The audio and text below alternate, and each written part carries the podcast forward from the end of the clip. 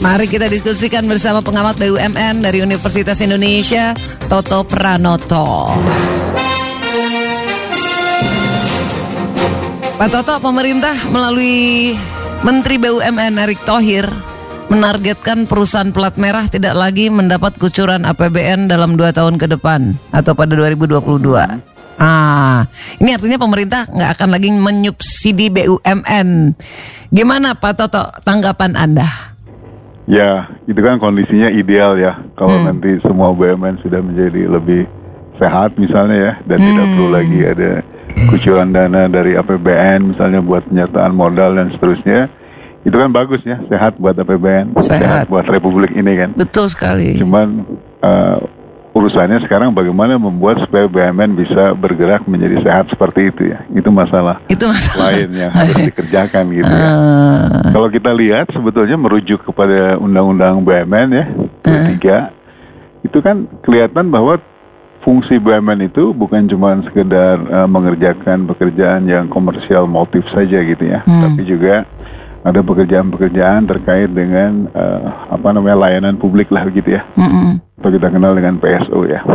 Mm. Itulah sebabnya kenapa di dalam konteks ini uh, pemerintah uh, masih suka mengalokasikan dana APBN tadi, ya, mm terutama sebenarnya kaitannya dengan pembayaran-pembayaran kompensasi kalau mm memang ada beberapa BUMN yang ditugaskan ya untuk mm pelayanan publik, misalnya mm untuk PLN, Pertamina dan lain-lain lah gitu ya. Iya. Yeah. Nah, jadi kalau memang sepenuhnya nanti akan mau terbebas dari alokasi anggaran di APBN, mm -hmm. ya mungkin satu-satunya cara ya bagaimana membuat BUMN tadi menjadi lebih produktif, mm. ya, efisien dan creating more profit dengan lebih tajam begitu ya. Mm -hmm. Nah, tinggal problem ke sana gimana caranya. Itu saya kira menjadi iya. PR besarnya Pak. PR besar karena selama ini sejarah membuktikan bahwa ya kan harus disubsidi terus nggak sesuai ya. dengan tujuan awal BUMN itu dibentuk begitu ya Pak Toto ya. Ya kira-kira hmm. arah ke sana ada indikasi seperti itu. Hmm, PR-nya agak berat nih kayaknya dua tahun ini. ya, ya. Kalau kata Erick Thohir sih langkah ini dilakukan agar visi Kementerian BUMN sama dengan korporasi gitu. Ya. Dalam hal ini keduanya harus bekerja sama menjaga agar dividen yang akan dikembalikan kepada negara makin hari makin besar gitu. Realistis nggak menurut anda?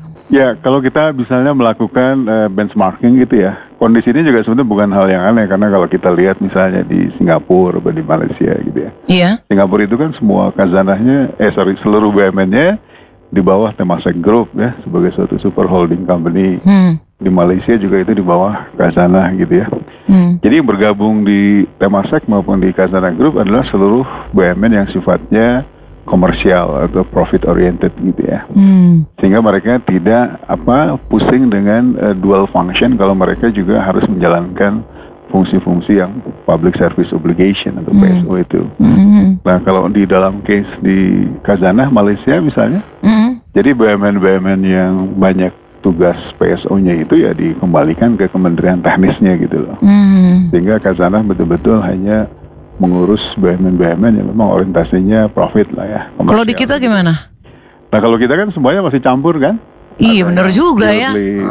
Apa profit oriented, ada yang harus ikut juga PSO. Jadi gini problemnya kalau kita masih tanda petik dual function seperti itu, akhirnya BUMN tidak bisa konsentrasi betul-betul sebagai suatu korporasi yang bisa berdaya saing tanda petik begitu ya. Kemudian hmm. juga melakukan banyak kali terobosan-terobosan karena dalam sisi yang lain kadang-kadang mereka harus tanda petik terbebani dengan tugas-tugas layanan publik tadi. Hmm. Sehingga dual function itu kadang-kadang agak menghambat lah begitu ya kemajuan hmm. BUMN. Nah jadi kalau mimpinya Pak Erick Thohir misalnya mau menjadikan BUMN tadi betul-betul sebagai suatu apa istilahnya korporasi yang betul-betul kuat begitu ya. Jadi pemisahan ini mungkin harus dibuat dikaji lebih jernih. Tapi kan ini menyangkut soal undang-undang juga ya. Hmm. Kan undang-undang menyebutkan bahwa BUMN itu bukan cuma sekedar uh, apa namanya tugas komersial, tapi juga sebagai agent of development gitu kan. Oh. Tugas-tugas lain oh, iya. juga harus jalan kan. Uh, uh, benar, juga harus merefer ke sana kan. Uh, uh. Tapi menurut saya sih idenya sih mungkin bagus-bagus aja gitu ya. Bagaimana uh. supaya perusahaan-perusahaan plat merah ini bisa lebih apa namanya bergerak layaknya sebuah korporasi yang berdaya saing lah kurang lebih gitu ya. Hmm. Cuma mungkin kita harus memikirkan cara yang paling tepat gimana dengan merefer kepada undang-undang yang ada maupun Hmm. kondisi real dari BUMN itu sekarang saat ini lah. Kondisi real sekarang. Kita tahu keuangannya merugi banyak gitu ya Pak Toto ya. Kan kondisinya Pareto ya, yang untung sedikit, yang sehat sedikit, bisa sebagian besar. 20 20 80 yang 20 yang rugi, yang Ya. untung.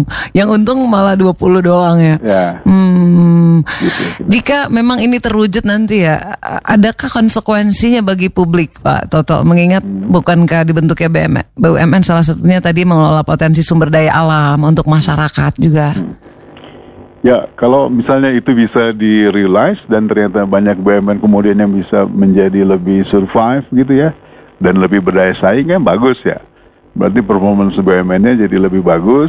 Asumsinya nanti juga berarti setoran dividen, pembayaran pajaknya bisa jadi lebih besar gitu ya. Hmm. Asumsinya kalau berhasil. Kalau hasil asumsinya, ya kita Tapi kalau lihat. misalnya agak kesulitan, ya, Hmm. apalagi kita memasuki era bisnis pasca COVID yang uncertainty-nya tinggi misalnya begitu ya, Hmm. ke depan. Jadi juga itu bahkan bisa menjadi kegagalan lah begitu ya. Yang penting menurut saya gini, Mm-mm. kan tugas negara itu tetap dia harus memperhatikan kepentingan layanan publik begitu ya. Hajat hidup orang banyak Ya, ya, kan? ya. Jadi harus jelas BUMN mana yang nanti ditugaskan untuk urusan seperti itu gitu loh. Hmm. Jadi kalau tugasnya adalah layanan publik, jadi indikator penilaian kinerjanya bukan soal untung rugi, Hmm. tapi seberapa jauh layanan publik itu terpenuhi dengan baik, seberapa jauh efisiensi yang ada dalam layanan publik itu terjadi. Hmm. Ya, jadi ukurannya bukan dia creating uh, profit apa tidak begitu ya. Hmm. Kalau untuk yang layanan PSO-nya lebih besar begitu. Nah, Hmm. sementara yang nanti misalnya diarahkan untuk uh, kategori yang uh, profit oriented company, Iya. BUMN-nya ya betul-betul memang dia harus tumbuh menjadi perusahaan Hmm. yang efisien dan berdaya saing gitu ya. Oke oke, yang selama ini kan masih dual function tadi anda bilang itu agak kesulitan. Tapi eh, menarik eh, Erick Thohir tuh bilang BUMN fokus pada pertama eh, dia pengen tuh BUMN kembali ke bisnis intinya dan menjadi ahli di bidangnya. Terus dia memastikan BUMN profesional dan transparan dan ketiga ingin menciutkan jumlah BUMN. Hmm. Ya. Nah gimana? Ya, ya itu sih menurut saya harapannya yang wajar, harapan publik kali ya. Berarti yang Jadi- perlu dibenahi dilakukan Iya. pemerintah apa sekarang? Sejak Kayak saat gini. ini ya sampai dua Ya, tahun lagi. ya. Jadi yang udah terjadi dimulai sejak zamannya Bu Rini juga sebagai Menteri BUMN yang lama ya. Hmm. Kan sebenarnya upaya-upaya untuk mulai menghapuskan gitu, atau melikuidasi BUMN-BUMN yang sakit ya secara internal kesehatannya sudah mulai eh, sakit dan juga fungsi apa namanya utilitasnya juga di publiknya sudah mulai menurun begitu ya. Artinya sudah bisa disubstitute sama swasta. Itu kan mestinya bisa mulai dihapuskan ya. Itu kan listnya udah ada di zamannya Bu Rini sebagai menteri ada 10-12 BUMN Hmm. diteruskan ke zamannya Pak Erick Thohir. Tapi kan problemnya itu mereka harus bertemu lu- dulu dengan DPR misalnya ya untuk ada approval kan.